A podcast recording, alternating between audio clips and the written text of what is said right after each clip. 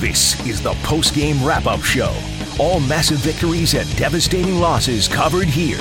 Inside OU on the Franchise Podcast Network. Microsoft sucks, by the way, Microsoft does suck. and uh, Skype Microsoft has really does not sucked. suck. No, It Mic- does not suck. uh, Skype has sucked really bad ever since Microsoft took it over. So Yeah. True that. Um, but you know what doesn't suck, guys? We're all three on the Inside OU podcast right now for the first it's a time. in- miracle. for the first time, and it seems like so so long. Uh, Rufus was busy la- uh, last week.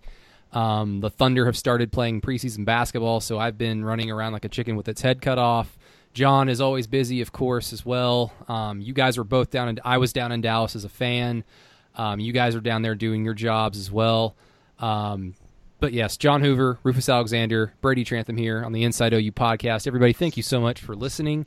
Um, guys, this is our first podcast after OU went down and took care of business and down in the Cotton Bowl, uh, beating Texas 34 27. Just an outstanding performance, even though there were a lot of bad mistakes. And um, let, let's not bury the lead. Let's just get right into it, guys. And I, like Rufus, if you want to jump in on this, since you're the um, defensive player of the year on, on the podcast, the defense is finally we can now finally say that it's for real in terms of like every all the good things that we've seen all season we can all say that it wasn't just because they were playing some average competition this defense is for real Yeah. Um, I'll, I'll say that they played pretty good. I mean, um, they, they did everything that you would you want a defense to do. They came out there, and I, even before the game started, I was really kind of like, this game's going to be on their shoulders because of the offensive line problems and all that stuff, and what was going on offensively before. They haven't had a cohesive unit there yet on the offensive line, so it may be some stops that Texas make on the offense that will make they will have to make create some stops themselves and be able to play really well from the get go against Texas. And they controlled the they controlled the line of scrimmage. They got in the backfield, nine sacks. It's all that you can ask for. They finally earning that scholarship that they all got earlier on whenever they were freshmen and stuff. Uh, because it just seems like only the offense was coming to the game prepared and ready to play and be a and, and be a benefit to the team. And so now they're on the equal they're on equal footing. Um, they they was just as much the hero of that game as the offense was. They saved the offense in a lot of situations because Jalen Hurts did, did a few uncharacteristic things in that game that you was kind of like taken aback by, but those guys kept on working, and you love the way they they played and the way they finished the game.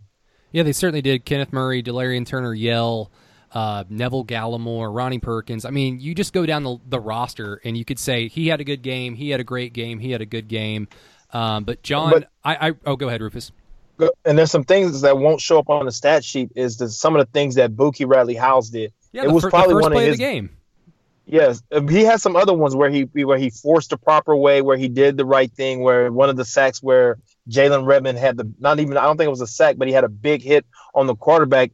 He went out and he took out the running back right there and right then and right now. Took that first read that um, uh, Sam Ehlinger wanted and end up making him hold the ball and taking a big hit. So he this is one of his better games, and the th- some of the things he did does not show up on the stat sheet for sure. Yeah, and uh, you know a lot of that comes from obviously coaching, and then the players absorbing the coaching, absorbing it in film because that first play where Buki just uh, sets the edge and forces the receiver to go inside, allowing Delarrin Turner Yell to have a better angle at making the tackle. That's one in the film room. And John, I really pre like as somebody who was so fed up with the defense. I mean, just me, like every other OU fan out there, I'm not unique. But as somebody who was extremely fed up the last few years with Mike Stoops, I really appreciated the angle that you took in a lot of your articles this week. That um, this was, you know, a 365 days in the making of this is why this game, OU Texas, is why Lincoln Riley had to let go of Mike Stoops. And now we finally see the product of bringing in Alex Grinch, having a different voice, having a different philosophy, and allowing these players uh, to what Sam Ehlinger said in the postgame: be more aggressive and be athletes out there, allowing them to make plays. Um, Alex Grinch instilling confidence in this defense. You certainly saw it all week, but uh, just from your perspective, John, I mean, did you did you expect a def- uh, the defense to play like this? Did you expect them to really answer the call time and time again when the offense was sputtering in the middle part of the game? No, no, I can't say that I did. Um, I expected them to be better, but I, I didn't know that we would be seeing um, an OU defense that looked like it was playing straight out of 2002 or something like that. You know, those guys were across the board, dialed in, locked in, playing with passion, playing with energy, playing with uh, attention and emotion. And we haven't seen a lot of that over the past decade or so, really since that 2009 defense that was so good. Um, in regards to Buki, I want to I want to address that real quick. He uh, interviewed him yesterday. Uh, in regards to Buki and, and what he said it, during yesterday during his uh, his interviews, he said that he he was this is it's not about how many plays he can make or how many hits he can make or how many you know turnovers he can get. It's about playing within the structure of the defense. And he he said it was interesting. He said if his job is to uh, contain the guy and and folk uh, kind of funnel the ball carrier into the linebacker or the defensive end, then that's what he's going to do. If his job is to spill the the contain the pressure out to the cornerback and let the cornerback make the tackle, then that's what he's going to do. He, you talk about a guy who from his freshman year to his sophomore year is, you know, a, a 180 degrees different m- mindset mentality. It's not about him. It's about the team success I think he represents as much as anybody how this uh, defense has evolved. But, but that even with that being said, he has to be able to, at some point, start making those plays too. It's not just forcing the angles and stuff. You know what? With, with the defenses that were in that 99 defense and the other defenses, what made them really good was they would be there to do their job and instead of just forcing the angle, they cut, they bend the corner really, really well and made it and was in on that tackle. He's he's his growth is really there, but I, am looking. He has to take that next step, and maybe next year he'll he'll take that next step because it was a process for Kenneth Murray and some of those other guys, and so hopefully right now he's understanding where he's supposed to be, but he should know that there is another step, there's another gear that he has and that he can take to where he's in on those plays and not just a force guy. He's a guy that gets there and make the play before the play is even there to be made. He he diagnoses it before it's before it comes to that point to where he has to send it to somebody. He's the guy making that play. So there's another gear for the young fella, and I, I believe he can he can get there. But just got to keep on focusing and keep on doing it the way he's doing it right now. I mean, yeah, you guys make both spectacular points just because, I mean, for what Jalen Hurts and the rest of the team has been saying, uh, going back on Monday at the press conferences, um, like the season's not over. They didn't win anything. They haven't really. They haven't proven anything other than they've been better than the six teams that they've played, which is exactly where they want to be right now. But it's still going to be a process. Um, mistakes are going to be made in the future. The defense isn't going to play perfect every game. The offense isn't going to play perfect every game. So there's going to be a time where Buki does have to make plays. There's going to be a time where Parnell Motley has to make a few more plays than just being in position. So um, overall, like you're, you're right, Rufus John, you're right as well. It, it was just, I, I don't know, like I think I told you, John, last week on the pod that we did prior to the OU Texas game. Um, to me, it just came down to OU just cannot shoot themselves in the foot. And what I meant by that was when it's third and long and Sam Ehlinger throws a jump ball to the boundary, don't run in, don't face guard and run into the receiver and give them a cheap, easy first down. Like, don't allow them to pick up first downs when you've put them into a, a pass only position. Um, that didn't happen. But Jalen Hurts was the guy who was shooting OU in the foot with uh, the fumble, which was you know, it's an unfortunate play. The guy put the helmet right on the ball. I mean, but Jalen needs to be a little bit better with the ball security, of course. And then that bad, ill-advised throw off his back foot into the end zone. It was just. I was sitting in the. Uh, what you mean? It wasn't a back. It wasn't off his back foot. The man threw it across his body. Across his body. You talking like, about that one, the interception? Yeah, he threw it back. He went all the way right and threw it all the way back left, where everybody's yeah. coming to the right. I was like, whoa. And you, you, only see, you usually see you only usually see freshmen make that that mistake thinking they can thread the ball wherever they want to thread it. But that kid, I mean, you don't expect him to make that type of play, and he knew it when he threw it. he, I mean, I'm sure he knew it whenever he threw it. That ah, man, you know what? I shouldn't have thrown that ball. Yeah, and but then it goes into uh, with the defense. They answered the call every time. Like, yeah, Texas scored. Um, what was it, ten to three at the half? Um, that game of course, it's been said already. You guys probably agree. that game should have been at least 17 nothing, 17 3, 21 3, whatever at half. Like the game should have been well decided going into the third quarter just with the way OU was playing. It was just those two big mistakes. Um, but it just really showcased all the vast improvements that the defense has made because, I mean, if this was last year, oh boy.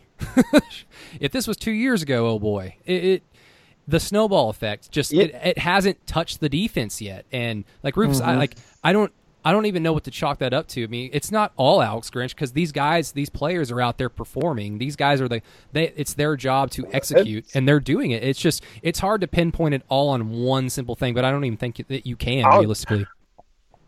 I can realistically put pinpoint it to like what I've been telling you guys earlier. When it came to Mike Stoops and to all the guys that were on staff. They wasn't a cohesive unit. This coaching staff is all on one accord. The the same way the defenses is is a reflection of what their coaching staff is. This is the reflection of what Mike Stoops and and that defense they had together was a reflection of that coaching staff. That's all guys that are not on the same playing field. Those those guys that are not talking about the same things or are moving in the right in the same direction. And this defense now, there are selfless defenses just the same way with this coaching staff. You can talk to Coach Odom, to Coach Grinch, to Coach Manning, to Coach Thibodeaux, as well as Coach uh, Ruffin McNeill. All those guys are on the same playing field. Three of those guys I know are, I mean, two of those guys I know for sure are psychotic, and and Coach uh, Odom and Coach Grinch. Those guys are, I mean, they are some cussing, some guy. They go at you, and, and Coach Manning is as passionate as they come as far as a coach goes. And so all those guys are all moving like pretty much in the same the same situation, same motion. All those guys are doing everything the same way. They're preaching it to those kids the same way. They're coaching them and film the same way. And so you, it doesn't surprise you when they get on the film, they they they they look and and play and talk just like their coaching staff. Everything is about winning and moving forward and and doing what's right for the team, doing what's right for their buddy next to them doing their job, taking care of themselves. And if I take care of my job, I'll be I'll be I'll be in line and I'll help out my brother that's right here next to me. And that's all you that's all you can ask for when it comes to, you know, to the game. That's all you can ask for when it comes to the coaching staff. I mean, it, it's that's and is it is that simple. I'm telling you guys, it is that simple. The way those guys are playing right now, the coaching staff is all together you don't have a lot of separatism on this coaching staff right now. Yeah, Rufus on my uh, on my other podcast, the Locked On Sooners podcast that I do every day. Uh, I I gave out, I handed out the uh, midseason report cards today, and I gave the coaching staff an A plus. Number one, yeah. because L- Lincoln Riley hired Alex Grinch. Number two, because Alex Grinch hired Roy Manning and Brian Odom. And Calvin Thibodeaux's coaching of the defensive line has been exquisite uh, Lincoln oh, Riley's that's only Tibbs. Tibbs that's a big ass. thing right there. Tibbs is kicked yeah, ass. Yeah, and that's a big thing right there. Absolutely. You can really go into the Tib thing in the last year and see how anemic his defensive line was, yeah. and go into this year, it's crazy. Yeah, complete reversal. Uh, the only thing that you could knock the and get this, this is amazing to me. The only thing that you could really knock the coaching staff for is Lincoln Riley's play calls. Some of his play calls have been just head scratchers. Now, when you consider what a brilliant play caller he is and what a brilliant offensive mind he is and how good he is at coaching quarterbacks, and that's what you're knocking the OU coaching staff for, that's how good that coaching staff has been this year. Yeah, I mean, Lincoln Riley's play calling, Kansas at the end of the first half, um, sporadically here and there, mainly during the third quarter of the Texas game. Um, it, what the Texas game was the head scratcher. I don't know, man. It seems like they could have run forever if they wanted to. Yeah, I agree. Yeah, I mean, like uh, kind of abandoning not not necessarily the complete running game because Jalen Hurts rushed rushed for over 130, um, but in terms of not getting Kennedy Brooks. Uh, Trey Sermon, who didn't even pick um, get a carry for whatever reason, but Kennedy Brooks, Rhamondre Stevenson, not giving those guys any looks uh, in the middle part of the game when OU was still well in control. Like by the third quarter, like there was a fear that OU could lose the game, of course, but it was only going to be because like is the offense going to keep turning the ball over? Because I had complete confidence by the third quarter that the defense could get plenty of stops to put the offense in position to score. So I, I didn't necessarily agree with not returning to the traditional run game. Thought that he kind of abandoned it a little bit, but Lincoln's done that here and there throughout his career um, since or since he's been at out um, at OU. So it's I guess something that you kind of get with Lincoln, but overall. Um, he's still adjusted. I mean that that that play, that flea flicker to get CeeDee Lamb wide open, twenty yards downfield, and give him open field mm-hmm. to make mm-hmm. moves. Just that's when you think of Lincoln Riley as a play caller, and you hear like genius, uh, innovator.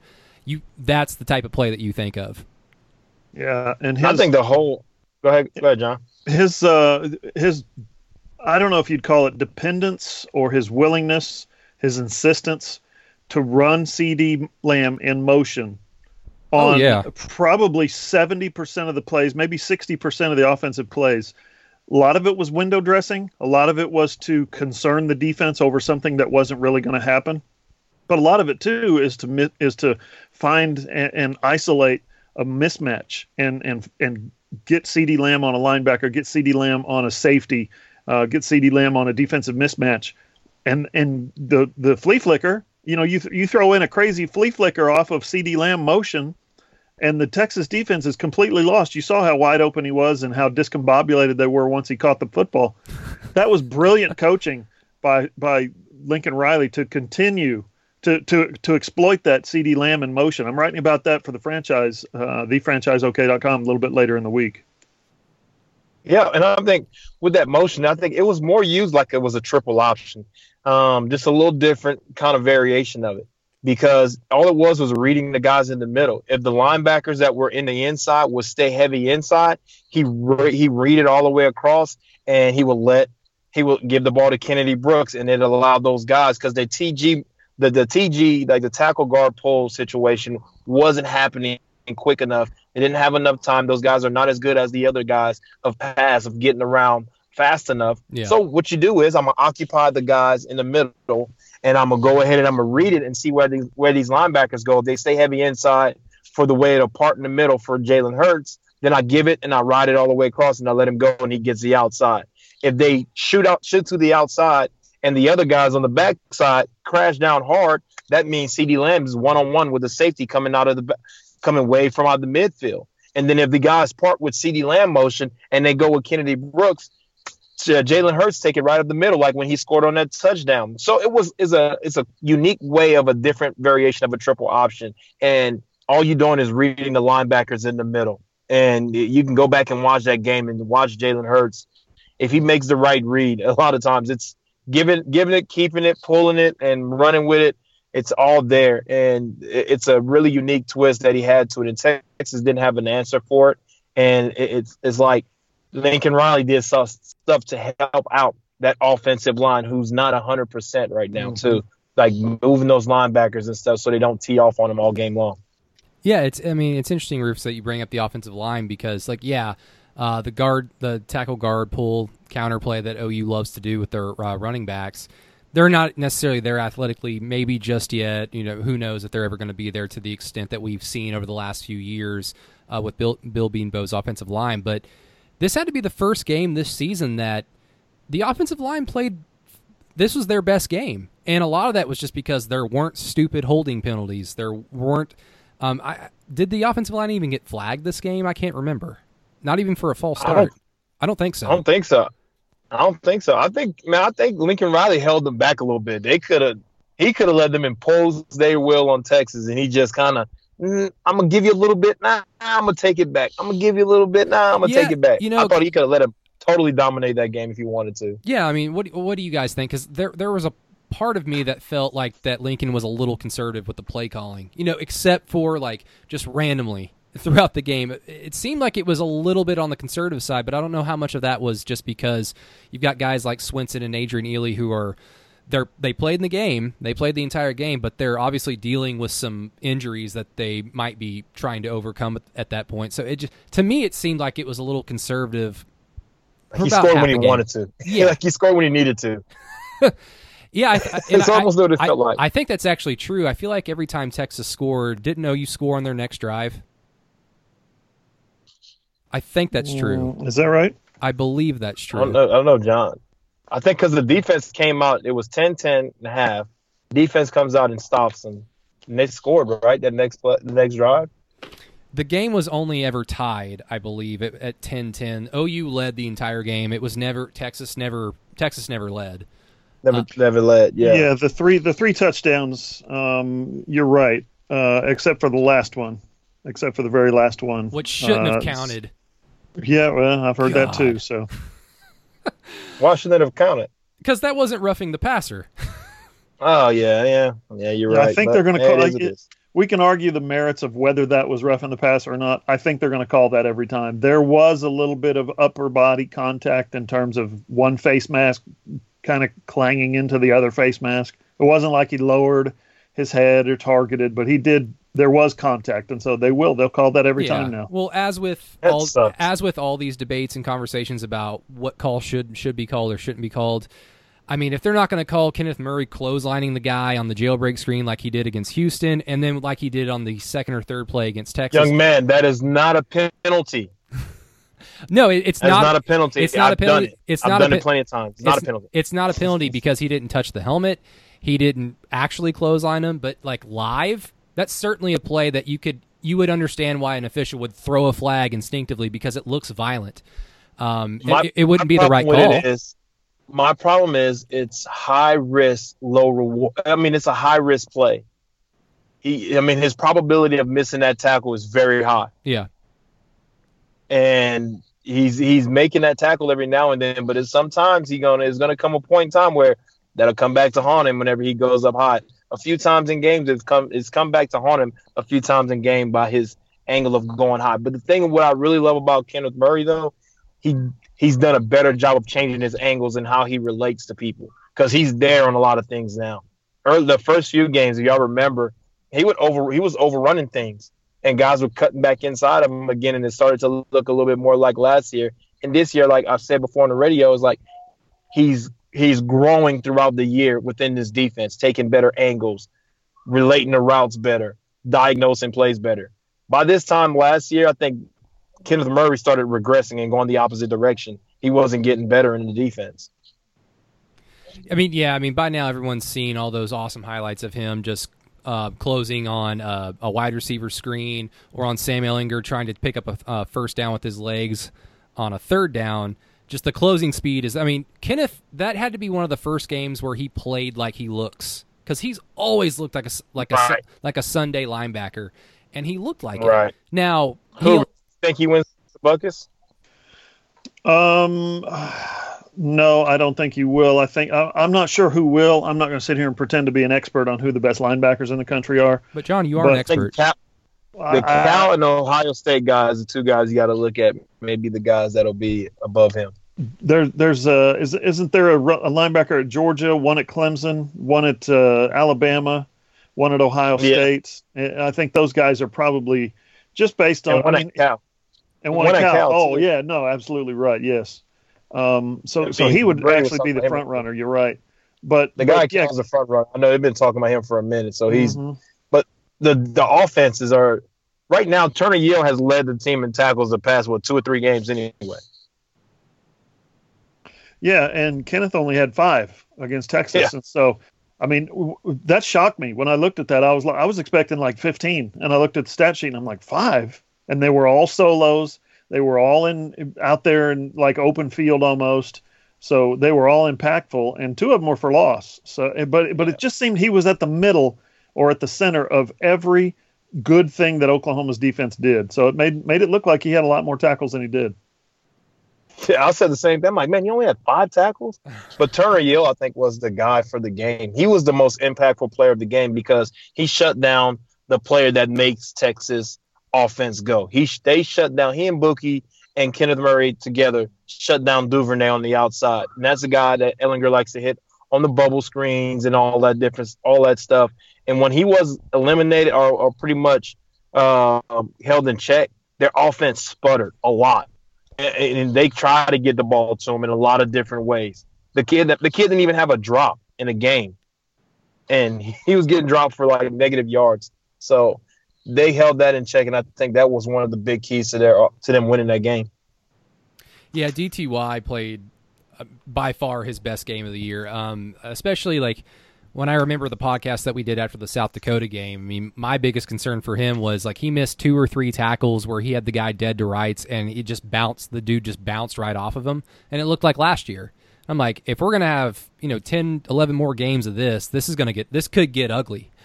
And he has just made vast improvements in the way that he's like his tackling fundamentals because you saw mm-hmm. it on mm-hmm. display all game. And just like you said, Rufus, shutting down Duvernay shutting him down, taking away the easy jump balls um, on, on, on the sideline. Collin Johnson, um, just playing with aggression, playing with athleticism, like allowing the secondary think, to make plays. Over, you think uh, you think Grinch's move with teasing them with, um, teasing them with moving, um, what's his name over, the wide receiver Bridges oh, over yeah, to the, Bridges. the safety, Tra- moving Trejan Bridges over, saying we don't have what we need at at safety, so I'm going to take a wide receiver and put him over here. That motivation right there. Yeah. Coaches that can do that, that knows how to do those things and push those little buttons. It's kind of almost like an NFL move, right? Well, okay, my D tackle's playing wrong. Well, I'm gonna get like ten guys in here and start working them out. See how everything goes. And you and I'm gonna open the door, make sure every time the D tackles come out of their room, the meeting room, they're gonna see all these D tackles in here running around and getting ready to try to get trying to get added on the team so they can take their spot. I thought that was, in retrospect, that was brilliant. We were wondering at the time, what the heck? What's he doing? What are they doing messing with this kid? You know, the, but they talked throughout the preseason. They talked throughout the first uh, three, four games about the safety position being. Um, the the coaches wouldn't say it was the weak link, but you could tell it was the weak link. But the, the coaches talked about needing more depth and needing somebody to come over, needing somebody to come up. Now you, you hear about Robert Barnes possibly potentially redshirting. So when you consider all that stuff together as a whole, and just think about how we were on this podcast saying, yeah, the safeties are the weak link. Those guys got better. Those guys, because of the amount of reps that they had to, they were forced to take because there was no depth behind them. They got better. They evolved their game. Their their game evolved to where they're now one of the strengths of this team. And and I, I did not think we'd be saying that. Delarrin Turner Yell had ten tackles to lead the team. Pat Fields had seven tackles, and he was second on the team against against uh, he Texas. Had a, he had a game driving or a game killing sack for the second blitz. week in a row for on a delayed blitz for the second week in a row. He, he had a quarterback sack that was absolutely enormous. They're finding ways, absolutely, and they and the coaches are finding ways to utilize these guys if they if they are limited if they are only 5'10 whatever if they are not that fast if they're whatever their limitations are the coaches are finding ways to exploit their strengths. That's another uh, reflection to me on how good the coaching staff has been.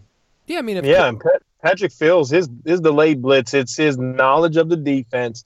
When that when that running back because he had the running back man to man when that running back stepped up in the hole he took off. And it looked it looked it and that's the same thing he did in KU. He had the he had the running back man to man, and he took off and he went and he pulled his trigger. That is that is great.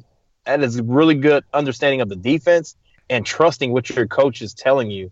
I mean, that wasn't this that wasn't the situation last year. That wasn't the situation the year before. So you gotta love the things that these guys are doing.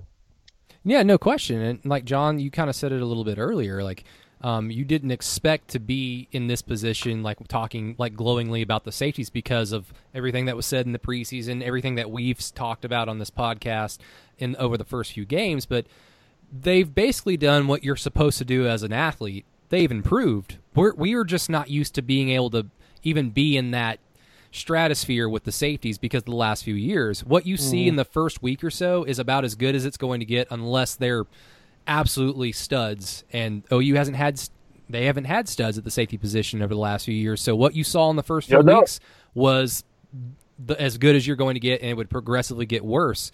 DTY and Patrick Fields have made subtle improvements. Are they are they all Americans? No. Are they all conference guys? No. Maybe they could be if things break their way and they keep improving. But you know, the tackling, keeping guys in front of them, uh, not making silly mistakes with penalties, uh, running into receivers before the ball gets there.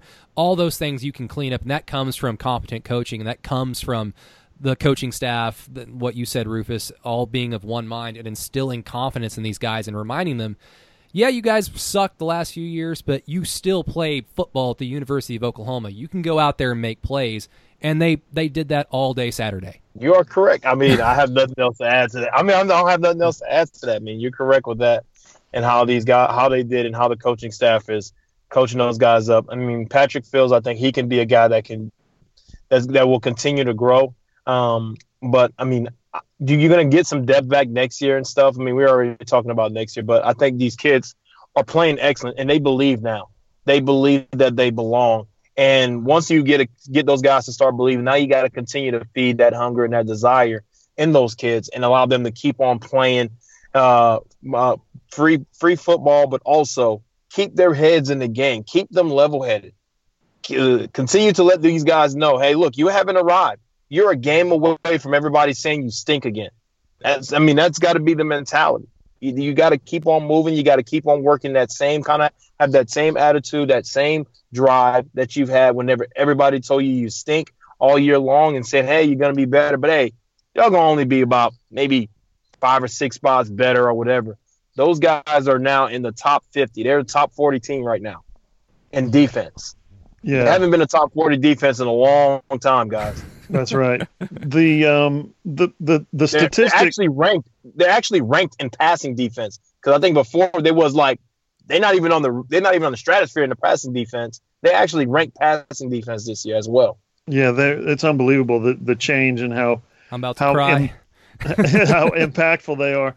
The statistic that will jump out to me forever in this OU Texas game was is simple: 73 offensive plays by Texas, and 47% of those, 34 total plays, went for two yards or less. That is an indication of chasing everybody's mentality to chase the football, as well as sure tackling, as well as just fanatical effort. Those are things that we that we haven't seen out of the Oklahoma defense. Even playing against bad teams, you didn't see that kind of just absolute line of scrimmage. You're not going anywhere type of dominance. I think that's the one of the biggest changes we'll see. Nine sacks was unreal. Yeah, it really is. And yeah. 15 tackles for loss. They're setting all-time records the, the, tied for the most good ever. records this time, John. Yeah, Not good, bad good ones. records. so, tied for the most ever. I, I want to go back. I, Oklahoma has won in its history 902, uh, three, 903 football games. Okay, think about that. 900 football games. They've played Texas 115 times.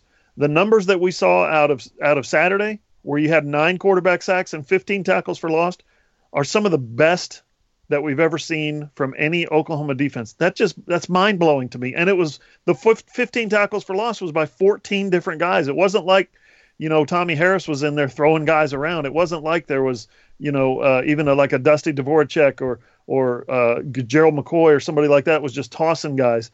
No, it was a fanatical team effort. I think that's what Alex Grinch has been after ever since he arrived. But but I will couch it all by saying this it was Lincoln Riley who himself who said Monday, guys, it was just one game. Yep. They're not they're not giving out the national championship just yet. So there's still work to be done. No, you're right, John. And I, I kind of feel like with the leadership on the roster, whether it's from Lincoln Riley saying that, Alex Grinch saying that, Jalen Hurts trumpeting the company line of "We're not where we want to be."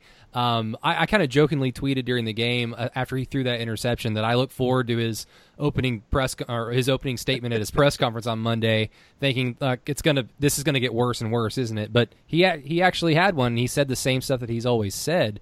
But just from a leadership standpoint, I think they all very well understand that. And what Rufus said earlier, they just now believe now, and I think that that's that that's the important thing because if there was any doubt whatsoever that you know we've come into the Cotton Bowl the last few years the better team, but Texas has punched us in the mouth and we haven't responded well and we've lost a few games that we should have won. That's been taken care of now. The facade that Texas is the more physical, dominating team that's been taken away at this point, in my opinion.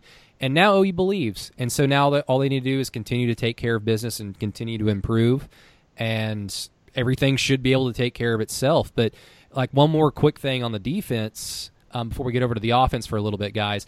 One of my favorite things from the game is like like you guys just said, the nine sacks. I feel like it took it was nine sacks with not in nine opportunities where OU defenders were in perfect position to make a sack on Sam Ehlinger because last year there were a few plays on a second and long or a third and long where um, a guy would be right in Sam Ehlinger's face. Ehlinger is mobile enough to make a man miss. He would make the guy miss and then run forward for about eight or nine yards and make it third or fourth and manageable. And when it's third and fourth and manageable with Texas, they're probably going to be able to get that short yarded situation because that's what they're good at. But OU, every time they were right in Sam Ehlinger's face, they caught him, they forced him out of bounds, or they got the sack. So it's just all those little attention to detail plays where when you've got the opportunity, they seized it. And that's what I've wanted to see out of this defense for so long, and I finally got to see it on Saturday. And my my last thing about them is this: is I mean, is it just one game that they that this is who they are, one game, and that they give put all this effort in because they've been punched in the mouth, or this is who they are. This is how they are going to continue to be the rest of the year. And I think Lincoln Riley said that, and, and Coach Grin said that is, is this is who we are going to be, or this is because hey, this is the be- one of the biggest game, and we have to really get up for this game. You got to be able to get up with for that all the time, and let's hope that they can they can do that. That was the most interesting thing that Lincoln said in his press conference yesterday to me, and that was, um, does this th- this week coming up, West Virginia is is the most important week of the year. It will reveal the most about our team uh, of any week of the year, and he's talking specifically because it comes after after the Texas game. He said, "What you're saying, Rufus." is this who we are or is this who we just were against Texas because because we played Texas? That's what Lincoln Riley wants to know. And uh, I just man, think about this, guys. They ran Texas ran for 100 yards. They averaged 4.2 yards per play, which is not good. If uh, if Roschon Johnson gets tackled in the backfield like he should on that 57 yarder, think about what the numbers look like then. Right. I'm with you, man. It's either look, you always knew the identity of our defense back in the day. You always knew, hey, if you're gonna play against OU's defense, they're a tough ass defense, and they're gonna be uh-huh. ready to play. Right now, you have this defense that's there right now, and they they're developing their new identity. Who is this new OU defense? Who's gonna start this new legacy or this new generation of good defenses for for OU because that's what that's what they've been missing. Nobody has made this next generation of hey, this is what it's gonna be. This is what it comes. This is what follows year after year after year. I had Teddy and all those guys, and then when I left, it had it was Curtis, and when Curtis left, it was Travis. I mean, it, it was just a lot of guys, and it just slowly got a little bit and a little bit away from that. But now they kind of getting going in the other direction though. So it's going to be exciting. I can't wait to see the rest of the year with how these guys respond. Yeah, and with all that, I mean, we we've kind of talked about the offense a little bit already. We talked about Jalen Hurts' uh, turnovers. They stunk, man. They stunk. They were they were bad. They were they they were. It's incredible that OU had two red zone turnovers. Texas didn't have one turnover. OU has two red zone turnovers, and they win a game. Yes, by seven points, but it was a game that was well in hand. Um, right in the fourth quarter. OU, Did you guys did you guys see my my story on Friday? I wrote it the the uh-huh. franchise the franchise. Okay, the winner of this game is going to be the better team in the red zone. The winner of this game is going to be the dominant team on third down. OU was bad in the red zone and they were not good on third down. Three of twelve. How about that for some predictions? I mean, I pulled two Dang. things that I think are amazing statistics uh, the winner of this game will be the one who who has the the advantage in turnovers. I missed on all three. It's incredible how they, how dominant they were. I went straight defense on that one. I went straight defense. I was like, well, that was the easy route to go. This is the defensive route. Yeah. because OU is an offensive anomaly sometimes because they can they have big plays and then they play poorly on third down. And and that was how they how they played this game. They were very poor on third down. Um, but we said they played terrible. One in their down game. I mean, what they had like 400 some yards of offense in this game. Yeah, uh, I believe Oklahoma had 511. Oh, 511. Yeah, yeah. So they have 511 yards. I mean, um, that's just that's crazy because because you look at it and you say, man, they're having a down game. I don't think that's you know they're not playing very well, and you would think that OU kind of lost this game or was very cl- like it was just it just the way the offense played, but they put up a bunch of numbers. CeeDee yeah. Lamb put on some Houdini type moves out yeah. there. He did some really good things. Um, and I, I just I just think the play calling was bad. I don't think the offense. I mean, I think Jalen Hurts made two big mistakes. He had some other passes that was pretty bad as well.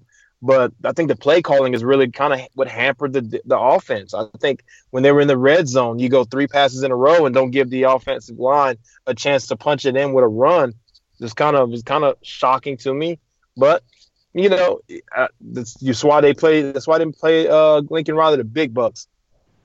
Yeah. Then don't forget my statistic about the uh, the quarterback who's never played in this game before. It's okay, he Losing, played- losing to the quarterback who played who has played in this game before. It's now 3-14 and one is the quarterback's because record. he played in the Iron Bowl, John. You know that. no, um, I, I, turnovers against Auburn, turnovers against Texas. What's the what's the difference? I think I Yeah, think he realized how crazy that that stadium was, though. I'm telling you, it affected him a little bit because there's always constant chaos, no matter what side of the field you're on. It, it's constant. There's never a quiet moment in the, in the field in the game. That's and that's very unique. it, it was rocking, guys. Like um, I, the first OU Texas game I went to was 2015, Baker's first OU Texas when OU lost. And then I went to uh, the 2016, I believe it was the next year. I went to 2016, OU won 45 to 40. Um, but the, you know those two games, there were a lot of OU fans on the Texas side of the stadium. Like uh, Texas fans were not coming in droves. Texas fans did not go into that stadium with the utmost confidence that their team would beat OU. Like OU was the complete and utter favorite for obvious reasons. This was the first OU Texas game that I've been to in person where it was it was loud on every single play and like if Jalen Hurts like there's no way Jalen Hurts didn't feel it because I felt it.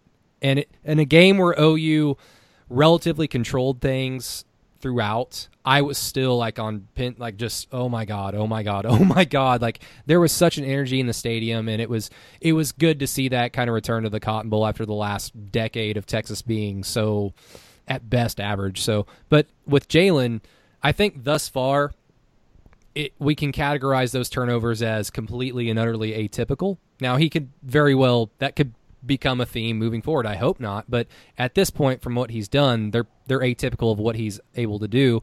But I thought a lot of his bigger mistakes were just him simply missing guys wide the hell open. Wide open. Yeah, yeah. The the, the, Bas- Nate Basquine, for yeah, instance. yeah, that it was it was it was that run where he uh, fumbled. He had a a lot of green grass in front of him, and he picked up like what twenty eight yards, got and got hit and fumbled.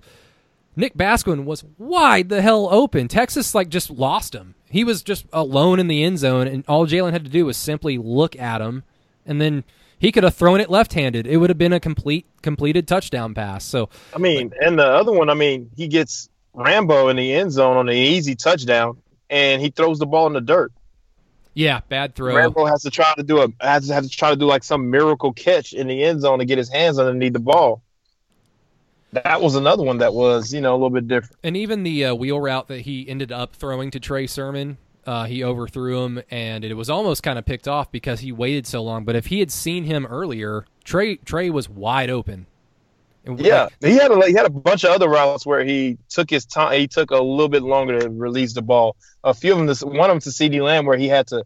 He waited. He threw it to him at the last minute, where he was opening a window where he had a lot more field to where he could make moves on guys. But he threw it a little bit late. But he's that's that's been him. He's getting he's getting better though. I can say he's getting better, but he also needs to start trusting the reads more. And I think he's getting there as well. And he's starting to kind of loosen up a little bit because you can Yeah. say he's loosened up by the way he went and threw that ball. Where he went the way he threw that ball in the end zone across his body. He's kind of that's Yeah. almost like a Baker Mayfield take risk kind of play. I was going to say if we're if we can see that receiver pop open, and you you can just imagine Lincoln Riley's probably all bundled up saying, "Ah, just he's right there." You know, he's probably thinking, "Hit him." He's. If we can see that, it, maybe it's because we've been spoiled by elite quarterback, all time quarterback play the last four years. maybe it's And hard. and, and maybe yeah, Baker make it made it look easy, and Kyler made it look easy. Maybe it's not as easy as those guys made it look. Maybe Jalen is more of a of a regular, you know, he, he's a hell of a player, but in He's terms a of run first guy. Those guys he were is. pass 1st Uh-huh. I'm a see it. in- I'm a run in case I if I really really have to. I'm a run, but I'm a pass first by any means necessary guy, and I'm a run at the last minute when I have to. I'm Yeah. not trying to take a lot of runs. And with Kyler's speed, you'd think that he would be a run first guy, but he, he there were so many plays where he would just backpedal in the pocket, jump around with his elusive agility, and just scan the field. That's what made him so special as a passer, and that's why he's winning games now in the NFL with the, the one of the worst teams that I've ever seen in the Arizona Cardinals. But yeah, with Jalen, and this is kind of like me trying to move past a little bit of the Texas game and looking forward to like West Virginia, Baylor, all these other teams down the road that OU is going to have to face in the Big 12. I mean, is Jalen simply like seeing his first read covered and then immediately thinking I've got to take off now. Is him miss- he. is him missing guys wide open is is that uh, simply put is him missing guys wide open can that lose OU a game G- just think about Yeah. all the other weapons they have on offense think about the way the defense now has a lot of confidence and if they keep building on that and they don't fall off a cliff anytime soon like is that enough to lose OU a game Yeah. I, I, I think it is. I mean, you you can't you can't miss on those easy throws like that. You can't miss the easy throws like that. You can't you, you can't to where you can have a touchdown or you get just just get a first down. Guys, the, the good teams, the Alabamas, they don't bust coverage all the time like that. They don't make those mistakes. So whenever they do make those mistakes, you have to capitalize on those mistakes as well. And if he's going to be a guy where his first read is over and he sees a second read is wide open, but decides he's going to take off, that's not a good. That's not a, a good thing for him to do. That's not a good habit for him to do. But um, but guys, I'm gonna have to get off right here. Um, I have to get into here and get the get my kiddos and stuff. But I oh yeah I go be a dad talking to you guys. I enjoy talking to you guys on the podcast, and man, love this Sooner team. I love the way they're going. Uh, Jalen Hurts has to go. He's gonna. I think he's gonna come back and have a monster game against West Virginia. I don't know if they're gonna have Austin Kendall, and their defense is terrible also. So it should be a fun, wild game for homecoming for OU. should be a fun 11 a.m kickoff thank you Rufus go be a dad See you, Rufus. See you. Yeah, um, and I guess John, I'll, I'll keep you on here for just a, a little bit longer, but um, yeah, West Virginia. I don't like. I, I'm a crazy, crazy Sooner fan, so I'm going to think that OU OU could have like when OU played South Dakota. I wasn't completely convinced that everything was going to go swimmingly. I still had a lot of doubt in the back of my mind, and West Virginia is a program that will always have enough talent to win seven or eight games a year. Um, now, in recent history, they've had little to no success against OU in any way, shape, or form. But um, I, like, did uh, did West did West Virginia even announce if Austin Kendall is going to play? Like, were you at the Big Twelve tel- teleconference? Uh, so on Monday, Neal Brown said that he's questionable. I don't think there's been any updates as of today, Tuesday.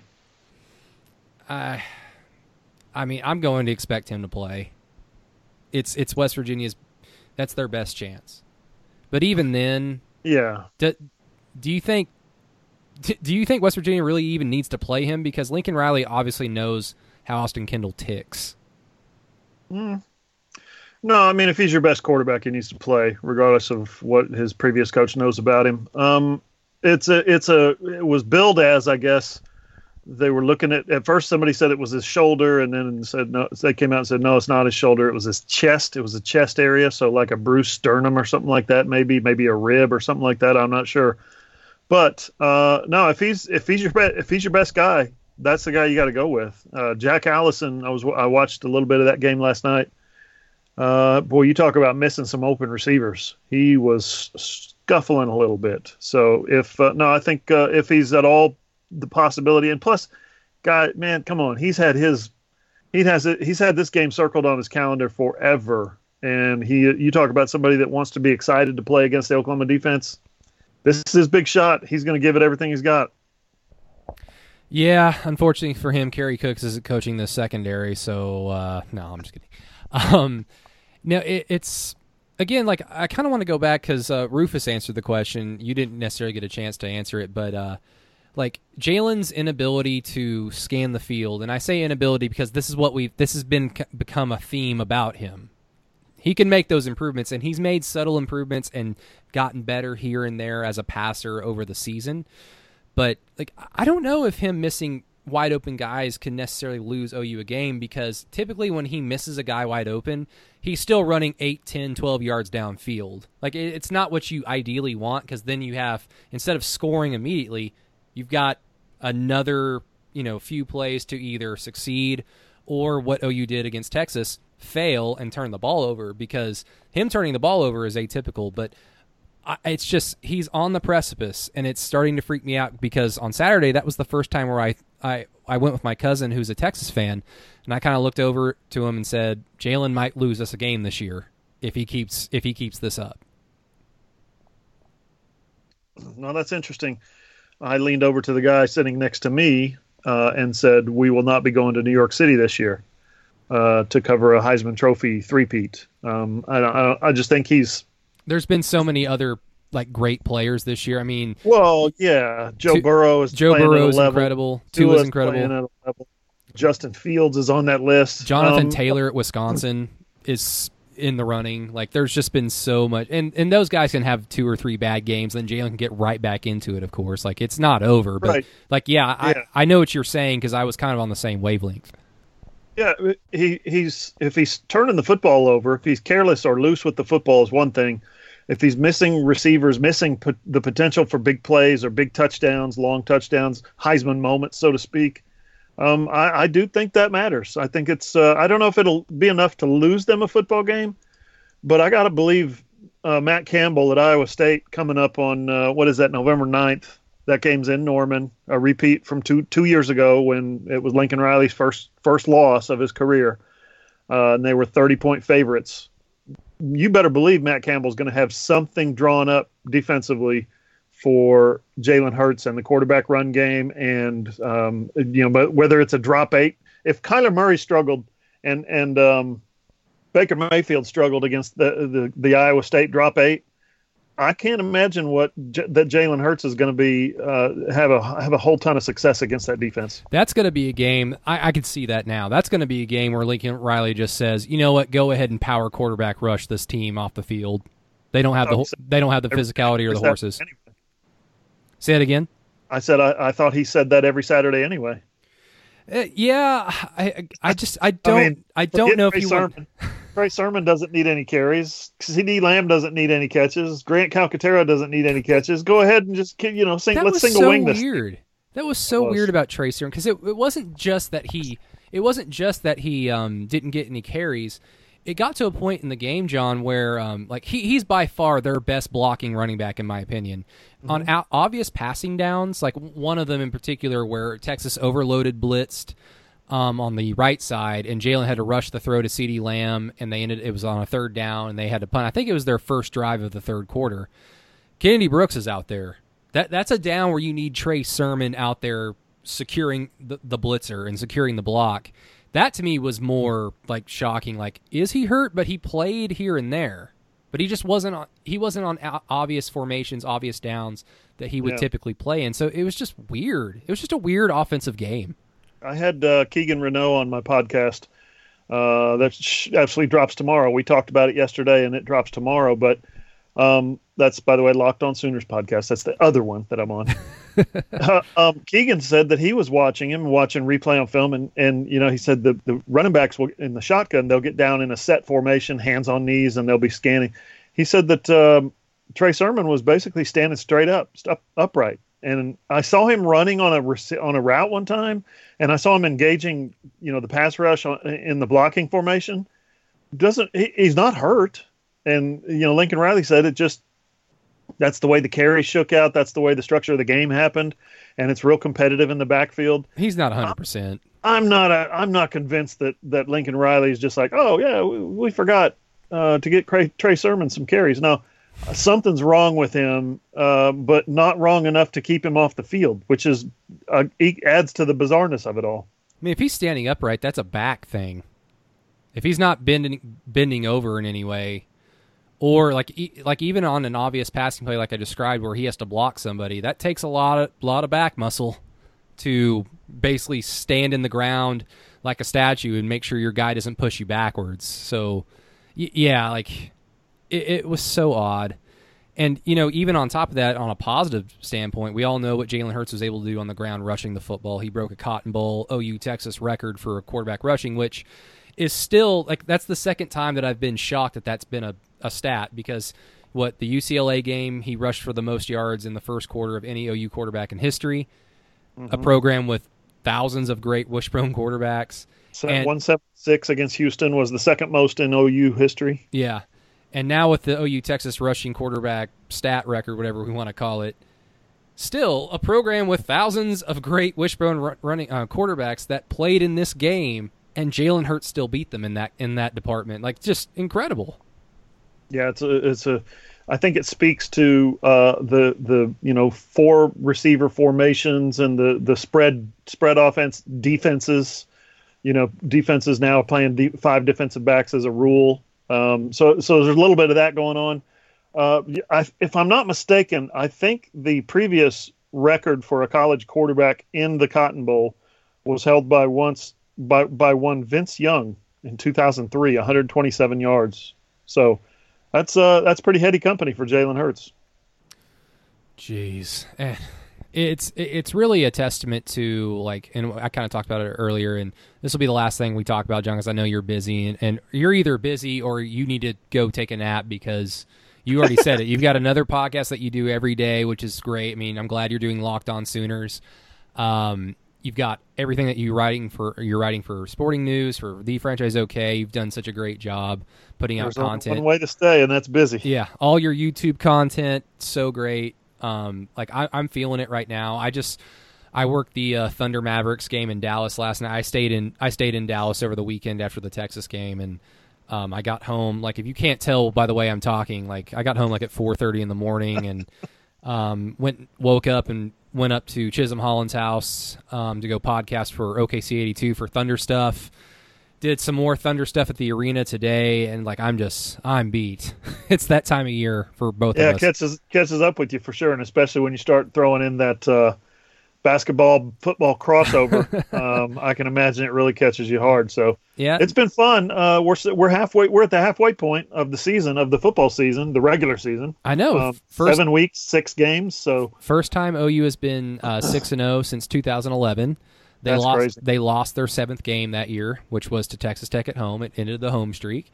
And if OU beats West Virginia, I believe this is the first time they'll be seven and zero since 2004, when they finished the year undefeated before Yeah. getting before getting USC'd. And we don't need to talk about that. But that was my first year on the beat, 2004. So uh, that's that's that's so hard it was to imagine. your fault. No, I, I was a good luck charm there for 13 weeks. Oh man, so, thirteen. How old was I? Uh, fourteen-year-old Brady. He had a, a sad day that night. Um, but You you and Mark Bradley. Oh, Mark, I I just why why? He was such a great player, and his story was amazing. yes, You know, Danny's son, and he was a walk on from Pine Bluff or, or Little Rock, I guess. tore his ACL early in his Tore OU his- yeah. career and was And- still the fastest guy on the team when he Yeah, came back. just and was so dynamic, and along with uh, we mentioned this previously, along with uh, uh, Jason White, saved the Texas A and M game. I mean, he was fantastic, and for that to happen to him, for him to make that decision on that punt return, uh, yeah, it's did, tough. did you Tough guys talk to him after that game? Um, we did, as I recall, we did. Yeah, What was it? I, I don't even remember any quotes or any visual of him after the game. I guess yeah. um, I remember. I remember Bob Stoops saying in the post game press conference, "That's as bad as it gets. That's little league stuff right there." Um, and we were all just shocked, like, "Oh my God, Bob Stoops just threw one of his players under the bus." Uh, that's how. That's how da- actually damaging that that play was. Is it made Stoops come off his his uh, protective. Uh, bubble and say, yeah, no, that's that's the worst play that's ever happened. Well, let's get out of the USC game real quick before it gets too dark in Oh here. God, But people are hanging up on us right now. click, click, click! Don't do that. We're going to finish on a high note. yeah, here's here's the high note. The offensive line, like I, I kind of already talked about it. Um, the offensive line played their best game of the year, and there were a few plays where can, uh, the pocket got broken. Um, Jalen Hurts was able to make a lot of plays um, without the without the protection in the pocket anyway because he's a supreme athlete. Um, but Swenson played, Adrian Ealy played after a lot of, I guess, showmanship or uh, gamesmanship, whatever you want to call it, from Lincoln Riley. Um, He, he did say that they didn't practice all week, and Yeah. he wasn't sure how much they would be available. And it was like a miracle cure. It's like uh, you know, somebody, the, the Wizard of Oz came along in his traveling uh, trailer and said, uh, "Here, drink this," and, and they were magically healed. Yeah, and like, look, I- told you last week. I had a feeling ever since Adrian Ealy was out for the first time. Okay, he'll be fine for Texas. Just the way it went down, the way that Lincoln Riley talked about it, because Um, it, that was just my gut feeling. I had nothing to go off of other than a gut feeling. So I was shocked that Swenson was out there, and knowing what we kind of know now that they're st- they're playing through injury, as Lincoln Riley described it in the post game with you guys. Um, yeah, gutted it out. He said, "I am, I am, I am shocked that they played their best game against Texas." Like a lot of things that I was afraid of, especially from um, Swenson. Like I got to give it up to Swenson because I've done nothing but trash him this yeah. um, um, since we've been doing this podcast. I thought that he was going to be the weak link that could potentially lose OU this game because Texas would see how he if you put anybody up against him with speed, he doesn't have the lateral quickness to do anything about it, and it was going to kill Jalen Hurts. He'd probably fumble a ball or two in, in the in the backfield, and it would snowball from there. But man, like he he came to play. He proved me wrong. I'm going to shut up about him at, at, least for a week, but I, hopefully this is something that he builds off of because typically, John, with Bill Bedenbaugh breaking in new offensive line since he's been at OU, the Texas game has been the game where OU would lose and then the offensive line would have their come to Jesus moment and then become like solidified units for the next two years. Now they beat Texas. They played their best game of the year. Can we expect just solidified betterness now?